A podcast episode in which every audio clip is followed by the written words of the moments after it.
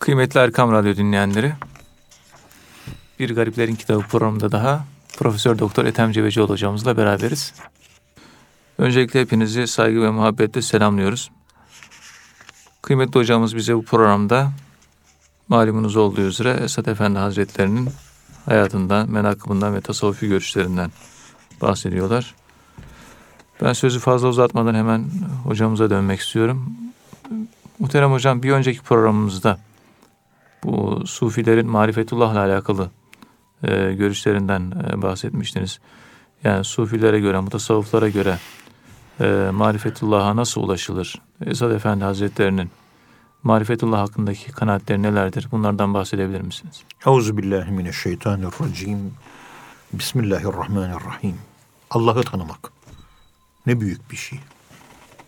Hani Ahmet'i tanıyorum, Mehmet'i tanıyorum. Büyük bir şey. Peygamberimi tanıyorum. Daha büyük bir şey. Allah'ı tanımak en büyük bir şey.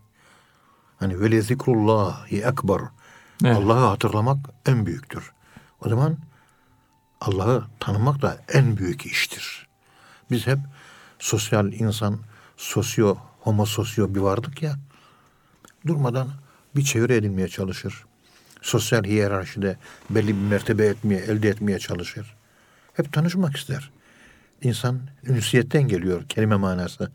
Ülfet eden, böyle sıcaklık, tanışmak ihtiyacında olan sosyal bir varlık, sosyalleşen bir varlık. İnsanlarla sosyalleşiyoruz. Evet. Allah'la Allah'la niye sosyalleşmiyoruz? Bak anlam dizini ardarda birini tetikleyince evet. son domine taşının çıkarttığı cümle bu. Allah'la niye sosyalleşmiyoruz? Çünkü Allah'la tanışmak o da sosyalleşmenin bir şeklidir. Biri fark makamında, öbürü cem makamında. Farkımız var da cemimiz yok. Evet. İnsanlarla sosyalleşiyoruz. Allah'la niye sosyalleşmiyoruz? Biri fark olarak tecelli eden sosyalleşme, öbürü cem olarak. O da bir sosyalleşme. Allah'a yakınlık. Sen ve Allah.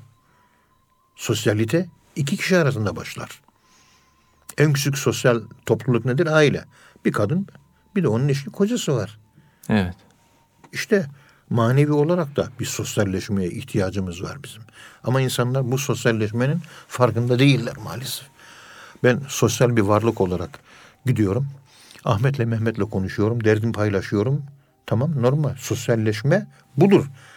Onun derdini dinleyeceksin ve o da senin derdini dinleyeceksin. Şimdi ondan sonra dön Allah'la konuş. Ya Rabbi benim bu derdim var. Benim başıma böyle sıkıntılar geldi. Ben ne yapacağım? Ben ne edeceğim? Benim halim nicedir ya Rabbi. Benim elimden tut. Sen olmasan benim halim ne olacak? Ben sana muhtacım. Sana tevekkül ediyorum. Senden istiyorum. Yani birisiyle konuşuyorsun sen. Tabii, halbuki insan en iyi derdini evet. bilen Allah Teala. Evet. Yani. yani bu konuşma sosyalleşmenin Sosyalleşme. bir belirtişi, tezahürü. Ya az önce insanla, Ahmet'le Mehmet'le aynı şeyleri konuşuyordun. Sosyalleşme. Bu sosyalleşme değil mi yani? Hem de hiç senin söylediklerini yalan mı değil mi bilemeyecek bir Ahmet Mehmet değil Allah. Söylediklerinin gerçekliğini bilen bir Allah'la konuşuyorsun. Allah'la sosyalleşirken yalın oluyorsun. Onun için sufiler Allah'la konuşurken yalın konuşuyor. Ben eksiğim, noksanım, yanlışım var. Olanı olduğu gibi konuşuyor. Çırılçıplak konuşuyor. Gizlemiyor. Ama bir insanla konuşurken nasıl olsa bilmez deyip arasına bir yalan katabiliriz. Yalan, evet. Demek Allah'la sosyalleşme insanı daha püritan yapıyor. Daha saf yapıyor. Daha musaffa yapıyor. Daha çok tasfiye ediyor. Çünkü kandıramayacağın bir Allah var. Olan olduğu gibi söyleyeceksin. Evet. Kandıramazsın. Öbüründe yalan katılabiliyorsun. İnsani, beşeri sosyalleşmelerde. Allah'la sosyalleşmelerde riya yok. Yalan yok, riya yok, sahtekarlık yok. Çünkü sen söylesen de seni biliyor, söylemesen de seni biliyor. Ama Allah kaftanın arkasında yaşıyor. Bir türlü yanımıza gelemedi. Onunla tanışıp, onunla dertleşip, onunla konuşamıyoruz. Münazatımız yok. Evet. Sohbetimiz yok. Çünkü Hayatımızda Allah kaybolmuş. Hep Allahsız Müslümanlık yaşıyoruz. Ne zaman Allah hayata girecek? Ne zaman bizi şekillendirecek? Ne zaman Rabbanileşeceğiz? Ne zaman Allah'ın rengini alacağız? Kişi dostunun rengini alır diyor Eflatun'un bir sözü. Buna benzeyen peygamberimizin ve diğer İslam alimlerin sözleri var. El mer'u ala dini halilihi diyor. Kişi dostunun Dostun- dini üzere. Dostunun dini. Dostun Allah olursa Allah'ın dini üzere olursun. Allah'ın rengini almış. Tabii Allah'ın rengini alırsın. Her türlü hobimiz var da Allah'ı dost edinme hobimiz yok. Öyle bir arzumuz, öyle bir isteğimiz yok. Tamamen seküler bir İslam. Tamamen materyalistik bir İslam. Tamamen pozitivist, rasyonalist, akılcı, dünyevileşmiş bir İslam yaşıyoruz. Evet. Ve tadı yok, tuzu yok. Ortalıkta Allah yok. Namaz namaza benzemiyor. ibadet ibadete benzemiyor. Hac hacca benzemiyor. Ali Şeriati'nin hac kitabını okuyorum. Ah ne güzel sosyal tevhid. Ali Şeriati ne güzel anlatmış. Şimdiki hac Ali Şeriati'nin anlattığı manada mı tezahür ediyor? Veya İmam Gazali'nin anlattığı tarzda mı cereyan ediyor? Yok öyle bir şey yok. Hep şekil, hep şekil. Durmadan keçi yerine gölgesini kurban ediyoruz ve selam. Yani tasavvufa da demek ki burada ihtiyaç var değil mi Ya, hocam? tasavvufa Yani, ihtiyaç var. Tasavvufa yani. O Allah Allah deyip geceleyin ağlamak, Allah'la konuşmak, secdelere kapanmak, tesbih elinde, Allah'ı yaşamak, Allah'ı içselleştirmek. Ne kadar büyük şeyler Yani bunlar. ibadete özünü veren ta- tasavvufi e, eğitim yani. Ya ya. İşte bu tasavvuflara göre Allah'ı tanımak akılla olmaz. Akılla Allah tanınmaz. Marifetullah. Aklın delile ihtiyacı vardır. Evet. Çünkü akıl yaratılmıştır. Yaratılmış olan ancak kendisi gibi yaratılmış bir şeyi kavrayabilir. Evet. Ebu Hazzam Enver Fuat Ebu Hazzam Mucem. Mucemül Müstelahat Sufiyesinde 165. sayfasında aynen bu ifadeyi söylüyor. Akıl yaratılmıştır. Yaratılmış olduğu için yaratılmışı kavrayabilir. Allah yaratılmamıştır. Yani mahluk mahluku kavrayabilir. Yaratılmış olan Halik'i kavrayamaz. Halik'i kavrayamaz. Çünkü aklın tikelliği, Allah'ın tümelliği var. Birisinin darlığı, birinin sonsuzluğu var. Sonlu, sonsuzu kavrayamaz. Evet. Serraca göre marifetullah iki şekilde olmaktadır. Bir, hakikati bilmek. iki Allah'ın samedaniyet ve rububiyet sıfatlarını gereği gibi kavramak ve gerçek marifete ermenin imkansızlığını anlamak. Yani marifetin hakikati, marif gerçek hakikat, gerçek marifete ermenin imkansızlığını anlamak. Allah'ı hakkıyla bilemezsiniz. Mümkün değildir. Allah'ı hakkıyla bilmek mümkün değildir. Allah'ı hakkıyla bilebilmek için Allah olmak gerekir. Hiçbirimiz Allah olamayız. Haşa ve kella. O yine kendi bilgisiyle kendini bilir. Marifetullah'ın hakikati. Allah'ın kendisi kendisini bilmesi. Zatının zatına muttali olması. Vahdeli vücuttaki o mertebeler Evet. de bunlar çok güzel anlatılır. Yani dilediğine de bildirebilir yani Allah Teala.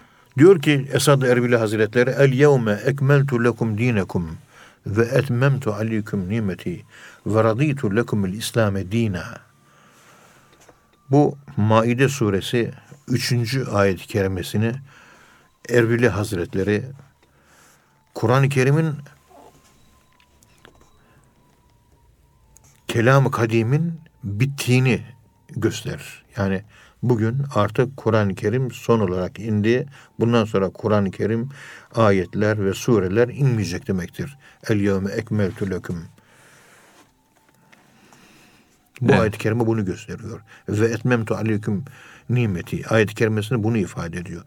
Kur'an-ı Kerim'in Allah tarafından tamamlanarak indirilmiş bir kitap olduğunu, dolayısıyla müminlerin onunla ilgili veya ona ziyade olarak fazla bir ses söylemesinin mümkün olamayacağını, nitekim ibadullah'ın ebediyat ile maruf ve fil cümle ilmi irfan ile mevsuf olanlarından bile lüzumsuz bir nutkun suduruna ihtimal verilmeyeceğini ifade eder. Yani marifetullah ehli insanlardan lüzumsuz söz çıkmaz anlamında mı bu? Çıkmaz. Lüzumsuz bir söz çıkmaz. Efendim alimler peygamberlerin varisleridir. El ulemâ'u verasetul enbiyâ'i. Yani peygamberlerin mirasına alimler konar. Evet. Ancak ilim kişinin Allah önünde huşuya ulaşmasına sağlıyorsa ilim ve ilim bir kimsenin takvasını artırıyorsa faydalıdır. İşte bu takva ve bu huşu kişiyi marifete götürür. Allah'ı tanımaya götürüyor. Tabii. Yani ilim değil. İlimin sonucu amel, ameli de huşu ile yani Allah'ın huzurunda ürpermek. Allah'a duran, duyulan derin saygı. Bu ürpermeler ve derin saygılar varsa işte bu saygı ve huşu kişide marifetin doğmasına sebep olur. Bizzat bilgi marifet doğurmaz. Allahü Teala'nın işte e, zati sıfatları var, selbi sıfatları var, bir sürü sıfatlar var biliyorsunuz. Subuti Onlar sıfatlar, subuti evet. sıfatlar. Bunlar siz saydığınız zaman Allah'ı bilmiş mi oluyorsunuz? Yok. Olmuyor. Evet. İşte Allahü Teala beni görür. El Basir ismi var. Tamam görüyor. Eğer görüyorsa yanlış iş yapamazsın. Yanlış beni görüyor. O yüzden yanlış iş yapmamalıyım dediğin an uygulamaya geçip ve bunda da samimi olduğu an marifet o zaman başlıyor. Ama biz Allah'ın el basir olduğunu bile bile içki içiyoruz. Allah'ın el basir olduğunu bile bile dedikodu yapıyoruz. El basir yani görücü olduğunu Allah'ın hepimizi görücü ol bildiği halde yalan söylüyoruz. O zaman yalan söylüyorsan Allah seni görmüyor demektir. Görseydi yalan söyleyemezdin ki. Evet. Görmüyor çünkü. Görseydi söyleyemezdin yavrucuğum.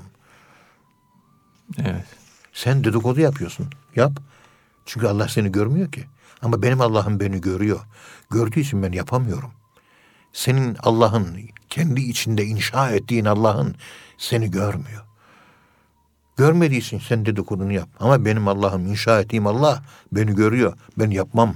Yapamam. Beni görüyor benim Allah'ım. Senin Allah'ın seni görmüyor. İkimiz de Allah'a inanıyoruz. Ama sen iç aleminde geliştirdiğin, büyüttüğün Allah tam mükemmel bir Allah değil. Ben mükemmel bir Allah inşa ettim. Evet. Benim kötülük yapmama engel oluyor. Sen üre, e, iç aleminde, imanında büyüttüğün Allah maalesef seni şekillendiremiyor. Sana söz geçiremiyor. Ve seni yeni kalıplara dökemiyor. Sana bir tesiri yok. Bana tesiri var. Çünkü benim imanım var. Senin imanın benim imanıma göre çok zayıf. Allah yok sende. Bende Allah var. Evet. Hocam Esat Efendi Hazretleri bu zahiri ilimlerin e, önemli olduğunu, mühim olduğunu fakat batın ilimlerin de ehem yani daha önemli olduğunu ifade ediyor.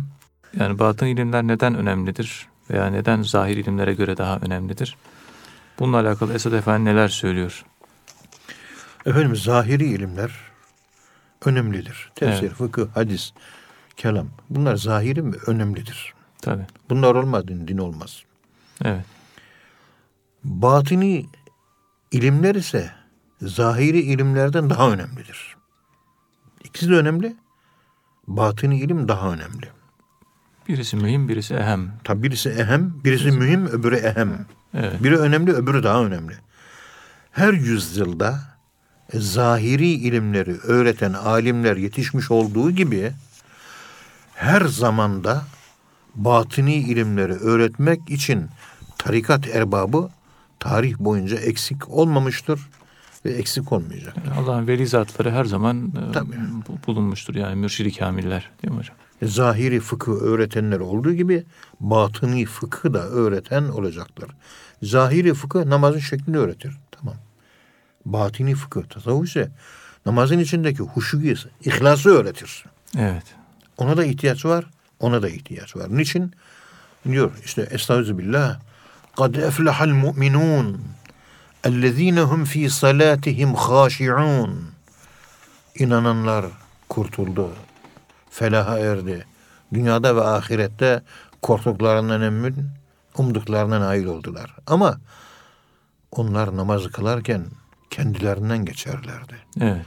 Namaz kılarken kendinden geçemezsin. Huşu yoksa o namaz seni kurtaramaz. Peygamberimize Hazreti Ayşe annemiz diyor ki Ya Resulallah biz namaz kılarken ev ahalisi, hanımların hepimiz kendimizden geçiyoruz. Bu nasıl bir haldir? Hazreti Resulullah sallallahu aleyhi ve sellem cevap veriyor. Tebessüm ediyor. Ey Ayşe diyor. Ben de sizin gibi kılıyorum. Ben de kendimden geçiyorum. Bu şekilde namaz kılmaya devam edin diyor. Evet. Yani namaza durunca dışarıdan bir ses duyamaz hale geliyorlarmış. Huşunun birinci alameti bu. Biz namaz kılırken radyodaki haberleri de alıyoruz. Dışarıdaki sesleri de dinliyoruz. Namazın içinde hiçbir zaman olmuyoruz biz. Namazın için hep namazın dışındayız. Ne zaman gireceğiz içine? Ne zaman içselleştireceğiz? Ne zaman namazın ruhunu yakalayacağız? Ne zaman namazda namaz olacağız? Veya nasıl yakalayacağız değil mi? Nasıl yakalayacağız namazı? Namaz elimizden kuş gibi uçup gidiyor. Noktayı Süveyda'ya bütün ayetleri yolla. İmanın başladığı yere yolla. Elhamı yolla. İnna atayni oraya noktayı Süveyda'ya kilitlen. Elhamı o noktayı Süveyda'da oku. Çünkü Kur'an o noktayı Süveyda'nın bir derece arkasına indi. Kayıp alemine. Evet. Yani insanın kalbine oraya indi. İndiği yere düşünerek orada oku Kur'an'ı. Dilinle değil, kalbinin o köşesiyle oku. Yani hisset, ilk indiği yerde oku. O ilk indiği yer, Pınar'ın ilk çıktığı yer. En saf olduğu yer. O saflığı yaşayarak, tadarak oku. Sanki ilk defa Kur'an sana iniyor. Onun lezzetini bil. Onun lezzetini duy. Namazını öyle kıl. Aceleye getirme. Evet.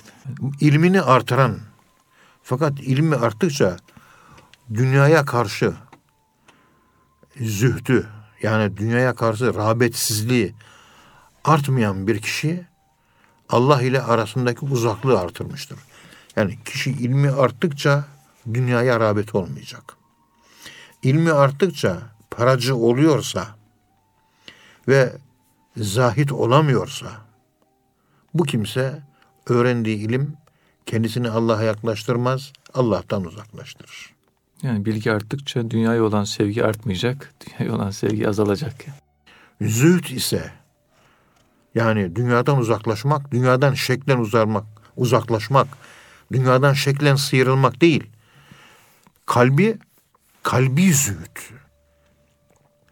Zihni, kalbi ve fikri insan hayatının çok mühim merkezlerini Allah'a yöneltmek. Allah'a yakın olan dünyaya uzak olur. Evet. Allah'ı çok düşünen dünyayı fazla düşünmez. Dünyayı çok düşünen de Allah'ı az düşünür. İlim ancak ihlaslı olursa faydalıdır. İşte bu şekilde bir ilim adamı mutlaka dini ihlasla yaşaması lazımdır. Allahü Teala diyor ki ve ma utitum minel ilmi illa galila.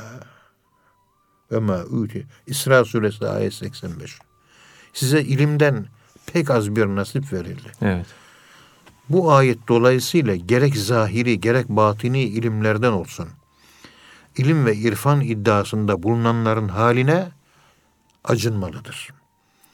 Kişi ancak kendisini fakir ve muhtaç hissettikten sonra nefsini bilen Rabbini bilir. Men arefe nefsehu fakat arefe rabbehu hadisine göre Allah'ı bilmiş olur. Yani kendisini Allah'ın önünde acizliğini fark ettikten sonra, Allah'ın büyüklüğünü idrak ettikten sonra Evet. Rabbini bilir hale gelir. Nefsinin acizliğini bilmek. İçliğini bilmek. Huşu ise Allah'ın azametini düşünerek ve onu çokça zikrederek elde edileceği için direkt olarak ilmin insanı Allah'ı düşünmeye ve zikre sevk etmesi gerekmektedir. Evet. Çünkü ilim dediğin Allah'ı tanıtıyorsa Allah'ın o büyüklüğü önünde hemen bir huşu, bir ezilme, bir kaybolma, bir hiçlik psikolojisi yaşanması lazım. O hal elde edilmesi lazım. Yani megalomanyanın tükendiği yerdir. O zaman Allah'ın önünde hiçlik duygusunu yaşarsan Allahü Teala azametiyle beraber sana zuhur etmiş demektir. Evet. İşte ilim adamları ilmi arttıkça Allah'a dair bilgileri çoğaldıkça bu duygunun gelişmesi gerekiyor. Geliştirmezse ne olur? Marifetullah'a erişemez. O zaman Allah'ı tanıyamaz. faydasız bilgi oluyor. İlmü la yenfah. Peygamberimiz fayda vermeyen ilimden sana sığınırım. İlim öğreniyorsun ama bir faydası yok. Kellim kellim la yenfah. Hep konuşmak, hep laf, hep peynir yemisi. Durmadan bunu yürütüyoruz. Hani uygulama nerede? Hani yaşama nerede? Böyle bir şey söz konusu değil. Tasavvuf terbiyesinin esasen insana sağlamış olduğu en büyük özellik daha önce de ifade ettiğim gibi kalitedir, kalite. Evet. Yani Müslümanım ama kaliteli Müslümanım. Kalite çok önemli. Esad Efendi marifetin yani Allah'ı tanımanın akılla olamayacağını belirtir. Marifetullah için, Allah'ı bilmek için batini ilimlerin öğrenilmesi gerekmektedir. Bu da tasavvufi eğitim sayesinde elde edilebilmektedir. Evet.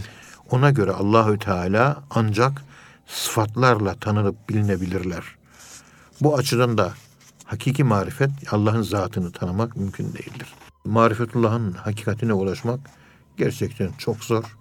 Onun için insanın kendi iman dünyası üzerinde dikkatli durması ve kendi imanını test etmesi, Evet.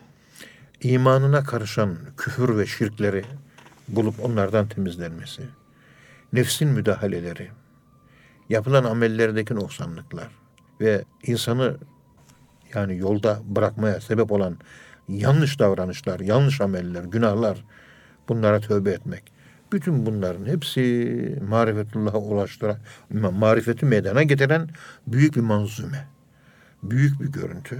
Evet. Ve insan bu büyük görüntü içerisinde alabildiğine aziz, ay, aciz, alabildiğine zayıf, hulukal insanı daifa ve zayıf yaratılmış bir varlık e, ve kulluk bu yüzden dağların ağırlığını çekemeyeceği nispette çok büyük bir yüktür. Evet. Onun için dağlara emanet verildi, kabul etmedi, taşıyamam dedi.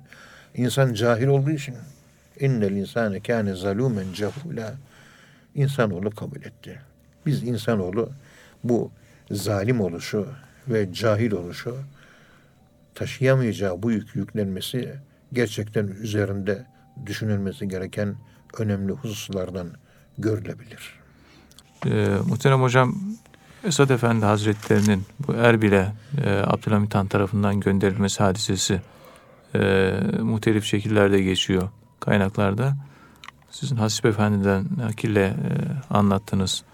İşte bir görevli gönderilmesi Es- e, Esad Efendi Hazretleri'nin Erbil'e. O şekilde bir teziniz var. E, bundan bahsedebilir misiniz? Euzu billahi. Bismillahirrahmanirrahim. Elhamdülillahi rabbil alamin. Ve salatu ala Resulina Muhammedin ve ala alihi ve sahbihi ecmain. Efendim, Hasim Efendi'ye Kastamonu'daki görüşmemiz sırasında Esad Erbili Hazretlerinin Erbil'e sürgün meselesini bize anlatın dedik. O da hay hay dedi, anlatayım dedi. Evet. Ben dergahtayken büyüklerimiz konuşurlardı. Esad Erbil Hazretlerinin Erbil'e sürgün meselesini kendi aralarında sohbetlerde konuşurlardı. Onlardan duyup da Evet. kulağımda kalanı ben size anlatayım. O büyükler ne diyordu? Hasip Efendi anlatıyor. Evet. Kendi de dergahtaki büyüklerden duymuş. Büyüklerden duyuyor. Onlardan naklediyor. Evet. Efendim onun sürgün gönderilmesi Abdülhamit Han'ın bir siyasetiydi. Kuzey Irak'ta İngilizler faaliyet yapıyormuş. Lawrence'in faaliyetleri. Petrol var orada. Onların bu siyasi faaliyetlerine engel olmak için oraya gönderildi. Silah ve altın dağıtarak kandırmaya çalışıyorlar. Evet. Lawrence'in hatıratı zaman zaman gündeme gelir. Televizyonlarda belgesellerde anlatılır. O Lawrence'in hangi misyonu icra ettiğini iyi okumak ve iyi anlamak lazım. Orada muvaffak olamadı. Gitti, Şerif Hüseyin'i kandırdı ve Osmanlı'ya isyan ettirdi. Hicaz'a gitti. Tabii Hicaz'a gitti. Evet. Ve büyüklerimiz dergahta anlatırdı. İngilizler bu faaliyetine engel olmak üzere Pir Efendimiz Erbil'e gönderildi. Ve Pir Efendimiz Esad Erbili Hazretleri orada Türk Muhipleri Cemiyeti'ni kurdu. Evet. Yaklaşık 8 sene veya 7 sene orada kaldı. Neticede İngilizler orada pes ettirildi. Bertaraf edildi. Ve İngiliz tehlikesi oradan kalkınca Esad Erbil Hazretleri İstanbul'a gerisin geriye döndü. Yani önemli bir görev icra etmiş oldu değil mi? Gizlilikle sürgün adı altında gidiyor. Evet. Açıkça o faaliyetlere engel olsun diye gönderilse suikast bile yaparlardı. Evet. Yani vay ittihatçıdır, vay bilmem nedir, vay şöhret, vay siyasi e, baş olma sevdası var diyerek bir takım bu gibi böyle bir takım suçlamalarla gönderildi diye gösteriliyor. Evet. İngilizler de buna inanıyor tabii. Halbuki Abdülhamit Han'ın pan-İslamizm siyasetini biliyorsunuz. Şeyhleri, hocaları, efendim söyleyeyim din adamlarını, alimleri hep kullanmıştır. Ve hepsi de başarıyla vazife yapmıştır. Memleketin selameti için. Evet. Bu görev 1908'de başarıyla bitirilmiş ise de Cumhuriyet sonrası 1926 yıllardan itibaren o Doğu Anadolu'da başlayan isyanların altında yine aynı İngilizler vardı ve hala da var maalesef. Bize bunu anlattın da 1997 98'li yıllar Evet. hala da var. Bu İngilizler pek yaman bir millet imiş. Çok kurnaz, İslam'ın başına illet imiş. İşte kısaca Esad Erbil Hazretleri bu şekilde bir misyonla gönderilmiştir. Bu hususu ayrıca muhterem Doktor Emin Bey'e de arz etmiştik. Emin Acar Ee, Bey. bu Emin Acar Hoca'ya bunu arz etmiştik. O da e, ben de aynı şekilde biliyorum. İşin hakikati budur demişti. Ama gerçek belgeler biliyorsunuz İngilizler bunların belgelerini uzun uzun e, tarihler böyle tarih gerçek yazılsın diye saklıyorlar. Bir zamanlar bu belgeler çıkacak.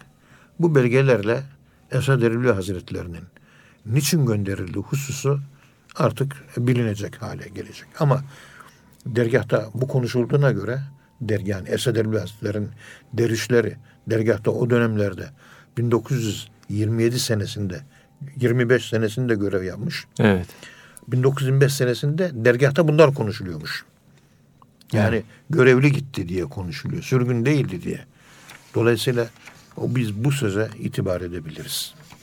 Evet. Hocam Esad Efendi Hazretlerinin çok e, halim selim bir e, zat olduğuyla alakalı e, yine Hasip Efendi'den e, nakille bir anekdot var. E, kısaca bundan da bahsedebilir misiniz? Sayın Hasip hocamız, siz Esad Erbil Hazretleri'nin yanında epeyce bir kaldınız. Yani yapısını biliyorsunuz. Onun yapısı nasıldı? Esad Erbil Hazretleri'nin kişiliği nasıldı? Efendim çok halim selim bir zattı. Mesela yemek yerken tatlı tatlı sohbet ederdi. Evet. Herkese iltifat ederdi. Herkesle ilgilenirdi. Pamuk gibi bir insandı. Onda Allah'ın cemal tezahürü vardı. Genellikle başı daima kalbe doğru hafif eğik olurdu. Yani sürekli bir murakabe halinde. Sürekli murakabe halinde olurdu sürekli olarak. Evet. Kalbi ka- başı kalbe doğru sola doğru eğik vaziyette. Efendim Esad Erbil Hazretleri orta boyluydu.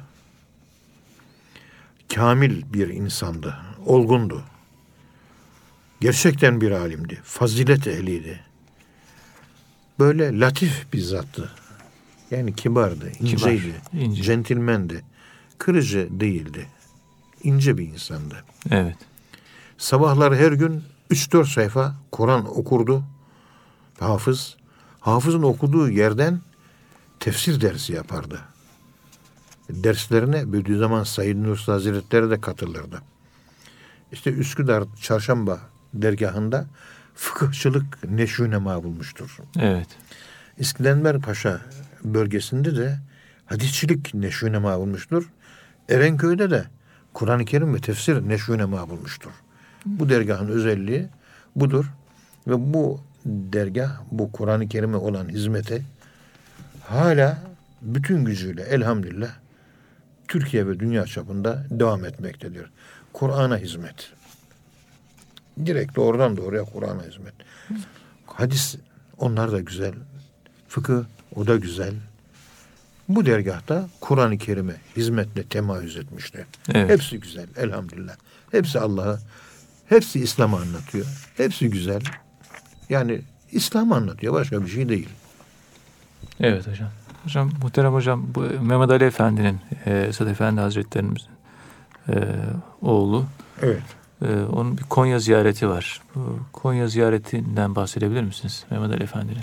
Teşekkür ederim. Efendim Pir Efendimizin muhterem oğlu bir Muhammed Ali Efendi vardı. Bir de Mehmet Ali Efendi var. Evet. Muhammed Ali Efendi Bağdat'ta kalıyordu. Ve Türk Muhipleri Derneği'nin başkanıydı. Evet. Yanında kalan oğlu ise Mehmet Ali Efendi'ydi. Mehmet Ali Efendi daha büyüktü. Muhammed Ali Efendi daha küçüktü yaşlı. Evet. İstanbul Darül Fununundan mezun kelam dalında doktora yapmış alim bir zattı. Üsküdar Selimiye Camii'nde irşadla görevliydi. Kendisi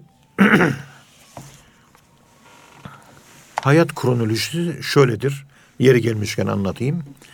1874 tarihinde Erbil'de doğmuştu Mehmet Ali Efendi oğlu. Evet. İlk oğlu. 1880-1890 yılları arası 10 sene süreyle Erbil'de Nakşi Şeyhi Erbilli Mehmet Emin el-Kürdi Hazretlerinden ders aldı. Ezher şeyhlerindendir. Erbil'de. İlim adamı. Evet. evet.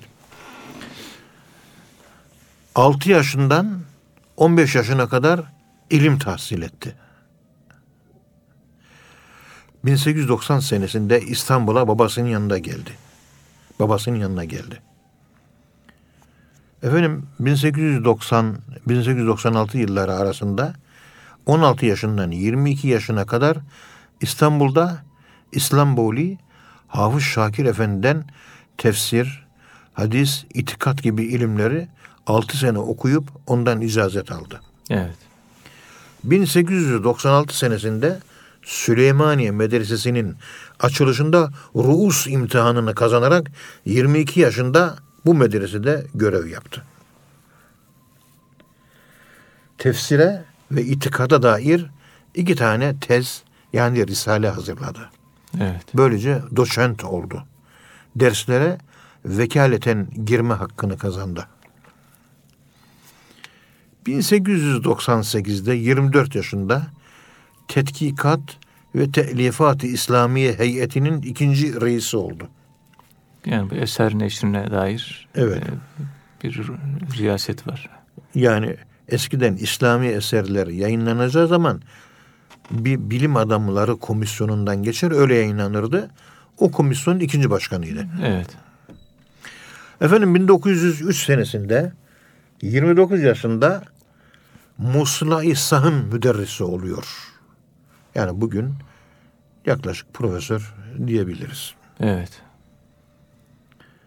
1907 senesinde 33 yaşında İzmir payesine nail oluyor. İzmir'e göreve gidiyor. 1900-1900 seneleri arasında babası Esad Efendi Hazretleri Erbil'de görevlidir. Evet. Oğlu Mehmet Ali Efendi İstanbul'dadır. İstanbul'da. Yani Erbil'de babasının yanında, sürgünde onun yanında değildir. Tabi küçük oğlu Muhammed Ali Efendi yanında olması gerekiyor bu durumda. Evet. Erbil'de. Tabi. 1910 senesinde Surre-i Hümayun kadılığıyla 36 yaşında hacca gider. Evet. 36 yaşında hacca gider. 1915-1916 senesinde 41 yaşında babasına vekaleten Üsküdar'da Selimiye dergahına şeyh olarak tayin edilir. Evet.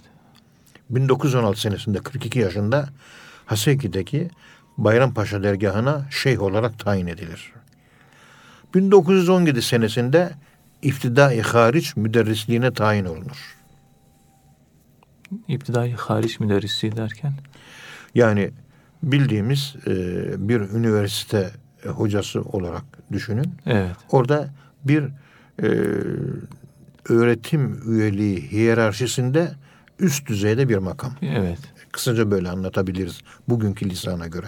Evet. 44 yaşında dersi am olur, ya tam profesör olur. Müderris. Evet. Profesör. Evet. En son rütbe dersi am. 1919'da 45 yaşında Bayrampaşa dergahı ve Üsküdar Selimiye dergahı şeyhliklerine devam etmektedir.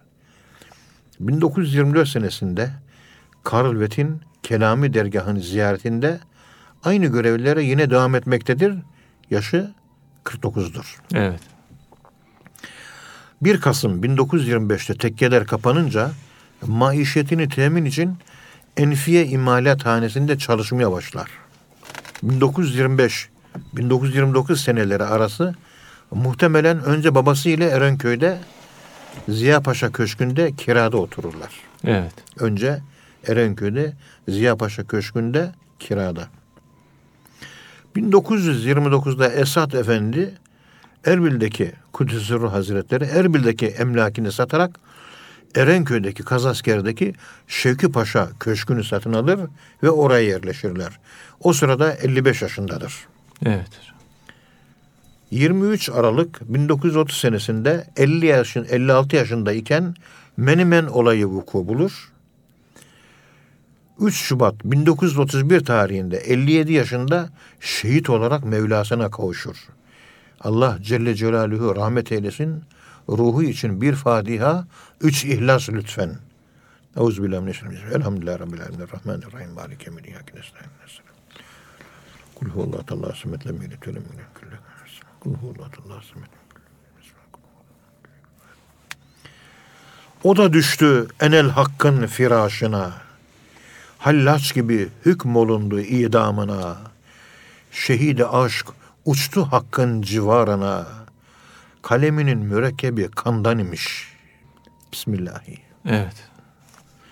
Efendim işte bu Muhammed Eserli Hazretleri Allah razı olsun.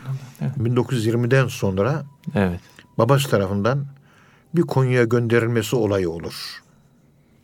Konyalılar isterler. Derler ki efendim Konya'ya gelin. Eser Hazretleri yaşlıyım yola tahammül edemem der. Öyleyse oğlunuz yollayın. Olur der. Esad Erbil Hazretleri Kuddise Sürruh oğlunu sohbet ve ziyaret için Konya'ya gönderir. O da gider. Babasının adına gerekli vazifeleri yapar. Konya ihvanı başta merhum Dişçi Mehmet Efendi olmak üzere herkes ona büyük bir hürmetle hizmet ederler. Samimiyet ve muhabbetle bağırlarına basarlar. Evet. O da kendisine gösterilen bu teveccühten fevkalade duygulanır.